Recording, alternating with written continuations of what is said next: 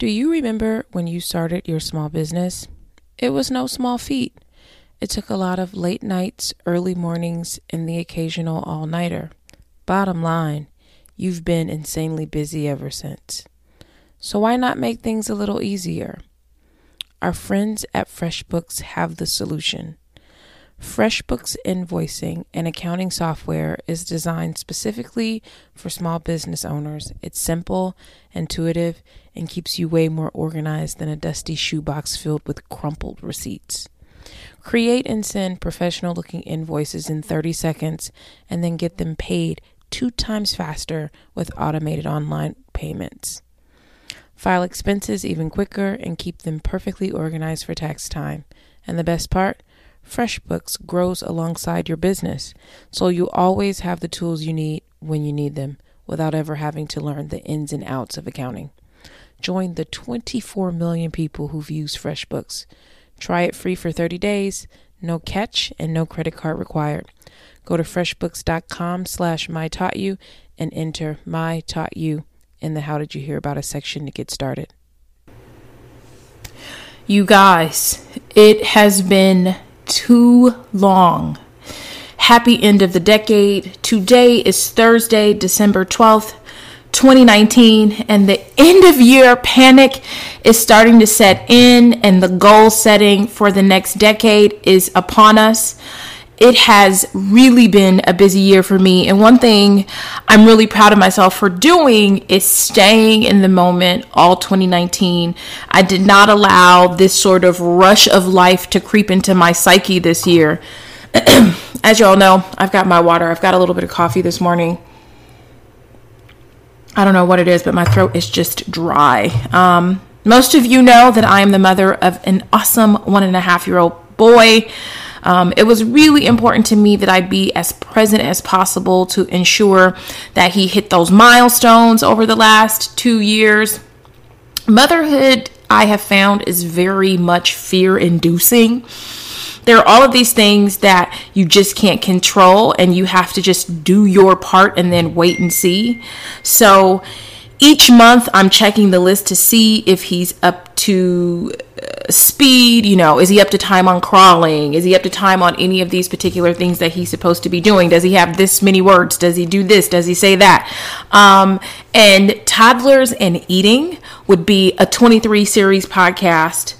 Um, and baby and toddler sleep would be like 100 series, 100 seasons, like whatever it is, that's just what it is. Anyway, I've been doing all of this as I approach my eighth year as the founder and CEO of Curlbox. For those of you that don't know, Curlbox is the first subscription service delivering products for naturally curly hair to your doorstep. I started the business with the skills that I had at the time, and I have had to learn a lot of lessons the hard way. I always say that the hard way is still a way to learn. I've learned a lot of lessons, and I've also just learned things that I had no other way of knowing than just by doing. Um, running a business of this caliber puts a lot of demands um, on a single person. And as I reflect on this past decade, I think about how quickly I was forced to grow up when the business took off the year before I started Curlbox, I was making between fifty and sixty thousand dollars as a full time entrepreneur. I was a consultant. I was very happy with what I was doing because pre Instagram, pre courses, pre influencer, um, what 30 year old was really able to make more than 50K on their own with no Instagram page to promote themselves and everything that they did was just word of mouth? Um, not a lot. So I was really, I had really succeeded in my opinion. Um, I lived a fun, underground 30 year old life with occasional bad decisions and poor choices that had to work really hard to make their way to the public.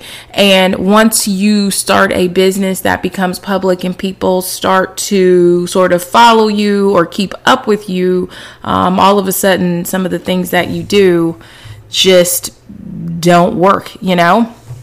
Uh, so, in an instant, I felt the need to clean up my behavior. That, and I really didn't have time to be exploring things like the three man plan. I have to tell you guys about that on another day. Um, I'm here today because I wanted to check back in with you as the year ends uh, and share my lessons from the last decade. Uh, I have six lessons today. Um, I probably would have had more if I had spent, you know, days and days with this, but I woke up this morning and it was on my heart to share. So I literally sat down about an hour ago and I just was like, you know what? If I sit here and flow, um, what are the things that I feel really, uh, what are some of the major highlights that sort of came to me in this last 10 years? First thing I have, and, and this is me doing what I do and telling you what you know, I would do if I were you, is number one, keep your blinders on. Racehorses wear blinders sometimes to keep their eye focused on what is ahead rather than what is at the side or behind. I keep my blinders on, and over time, I've heard just about everything that there that was either being said or speculated about me. When I launched Curlbox back in 2011, late 2011, um, I heard con- I heard comments about my lack of contacts, my lack of experience in the hair care space, my inability to deliver new and or different products every single month. She's gonna run out. It has to end um, the list went on and on one month after we shipped our first box, a competitor launched the exact same business, literally lifting the words from the website. When I went back and looked at the orders, like the very first orders that people made that first month, these people had purchased the box and essentially copied it um, from beginning to end. I was annoyed but I kept it moving, right? It's like you see it, people tag you in it, so you know it exists. And I was like, you know what? I got to go back and put my blinders on. Now, let's talk about how having your blinders on is to your benefit.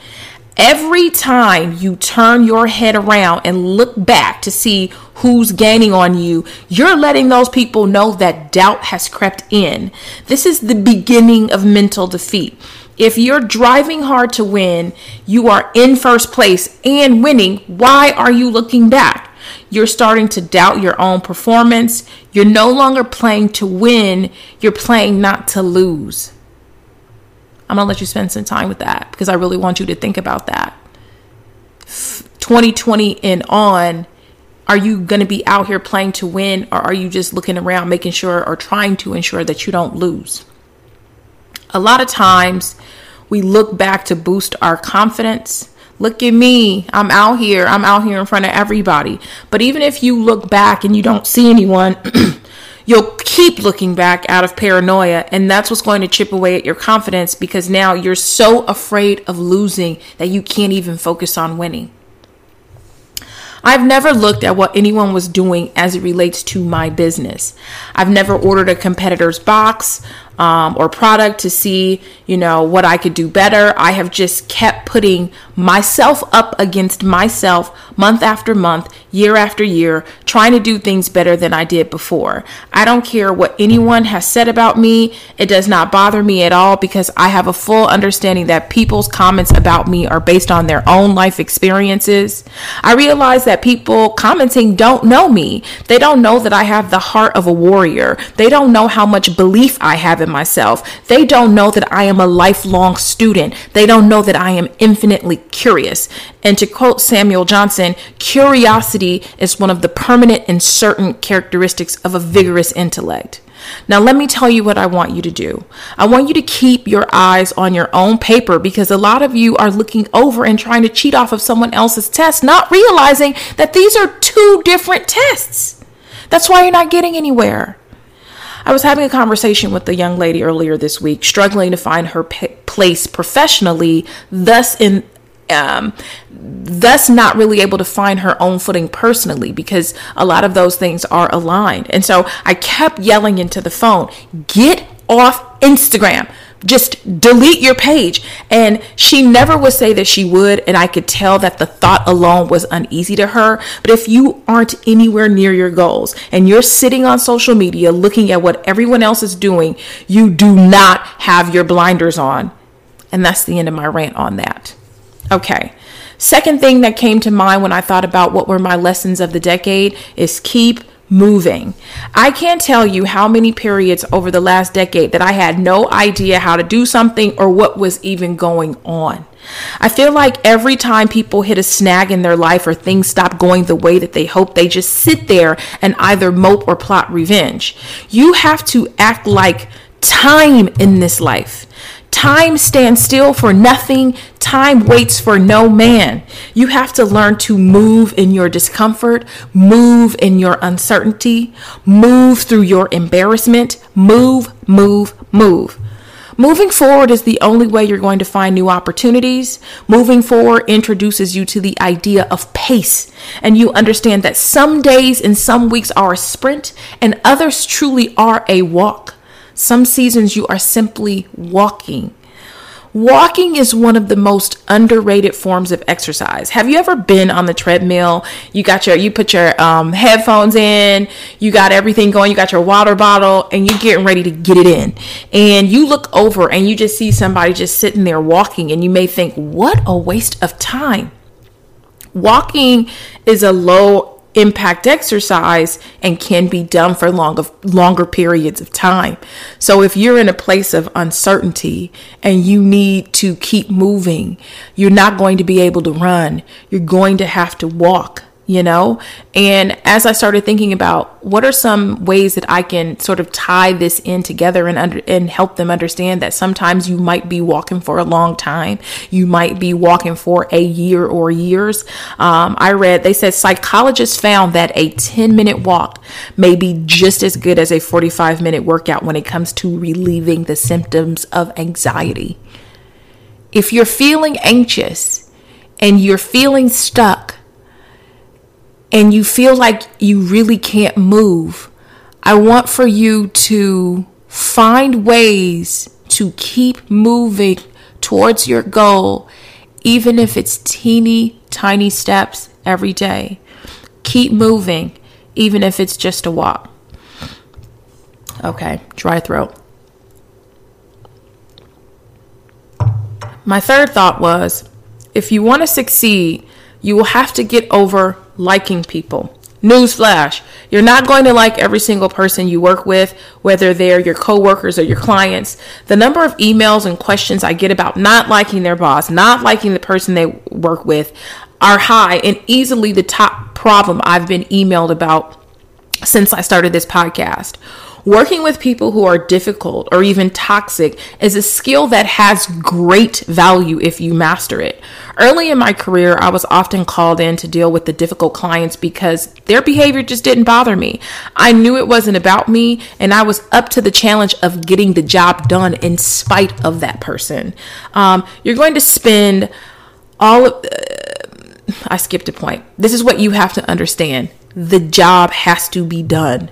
You're going to spend all of your time worrying about why the person did what they did or said what they said. Guess what happens when you're doing that? Number one, you're not moving.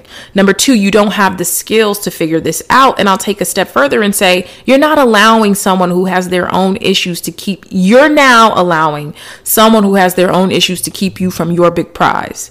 I work with all kinds of people I don't necessarily like or love. It's different when I'm paying and it's my team because I need to be on a team in which I can play at my best and I play my best when I'm playing with winners.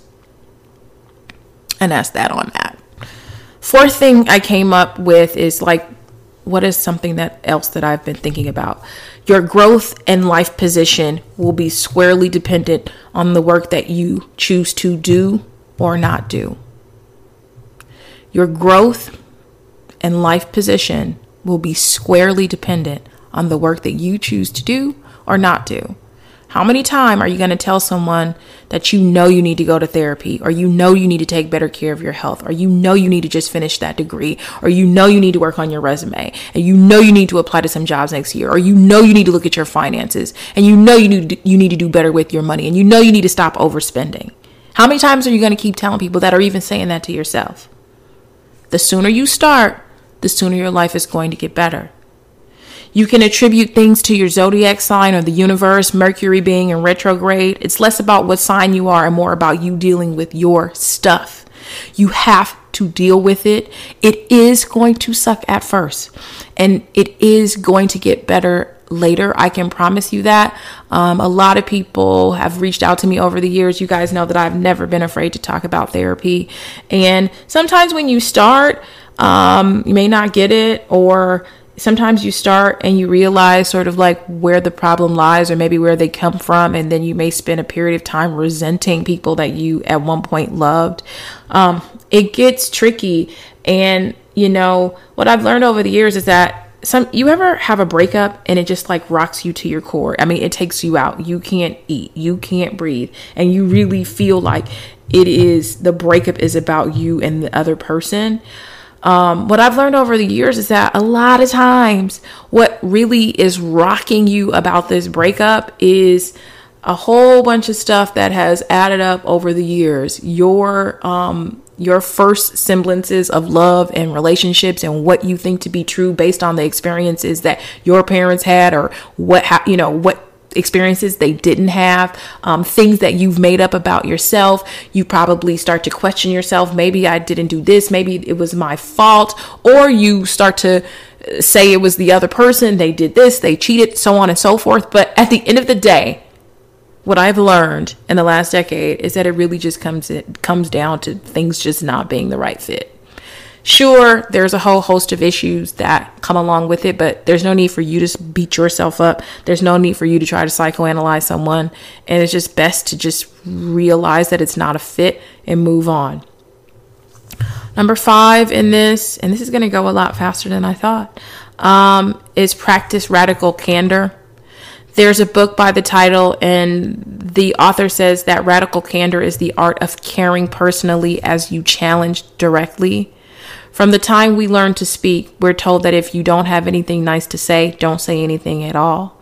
And many of us are living by that mantra, and that is not serving us well at all. Um, we don't know how to how to use radical candor to our benefit, and so it says when you challenge. So there's four. It's this. Um, if you get the book, I got the book. I started reading it, but then I found that like it just it wasn't a book that I needed to finish because I feel like I have been practicing radical candor for a long time. But so it has like four quadrants, and it says there's when you challenge without caring, it's obnoxious aggression. When you care without challenging, it's ruinous empathy. And when you do neither, it's manipulative insincerity. So, what is obnoxious aggression? This person you shout, Look, her fly is down. Or, Look, her tracks are showing. Just so I know we all get that one. um, ruinous empathy is staying silent, too worried about her feelings to say anything. It would embarrass you. Manipulative insincerity is silent, too worried about your own feelings to say anything. You want her to still like you. Radical candor is whispering, your fly is down or your tracks are showing. No one wins when you're too afraid to speak up in fear of hurting someone else's feelings or your own. It's not easy, it's something you have to practice, and with practice, things get easier over time. Don't keep things you don't like. If you hire someone for a service and it's not to your liking, speak up. Give them an opportunity to get it to a place that makes you happy. Speak up, speak up, speak up. My last thing that I thought about this morning before I get moving with my day is prioritize your personal life. That is number six, and probably, not even probably, and the most important one to me. We're all looking for ways to have the ever elusive work life balance. Women are now making more money and gaining access to more opportunities. You don't have to do it the way your mother did it, and you don't have to do it the way society says you should. But, I have a but.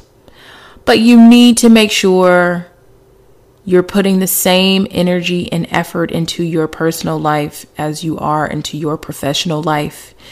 You need to be taking the courses for your personal life, going to meetups for your personal life, doing things that are going to enhance you personally, not just professionally. The two actually go hand in hand. It may not be a relationship, it may not be children, but you owe it to yourself to think about the kind of home life you want to have in the next 10 years, the next 20 years, because our actions today are the life we live tomorrow. If companionship matters to you, make it a priority. Do not wait for the stars to align. No one is coming. If children matter to you, start doing the work and finding out what your timeline looks like and exploring all avenues, not just, you know, adoption, fostering. Um, explore all avenues because no one is coming. There's an article in Harvard Business Review titled, To Have a Happier Home Life, Treat It a Little More Like Work. You know, it says for a house and family to operate smoothly, we need to employ many of the same tactics we use at the office planning and scheduling, thoughtful decision making, and putting people first. Uh, she says, you know, when when I'm on the job, I keep a detailed schedule. Everything is accounted for, and time is incorporated to allow for unexpected surprises. Run your home life the same way, so you can get everything done efficiently and effectively, and have free time left over to create meaningful experiences with family and rejuvenate yourself. Happy holidays, you guys. I'll be back with more podcasts next year. Um, if you have something to add to this podcast, uh, if you want to comment on this podcast, please don't hesitate to email me at mytaughtyou at gmail.com. Tweet me at myleik, Instagram me at myleik. Um, I've missed chatting with you guys. Have a great holiday.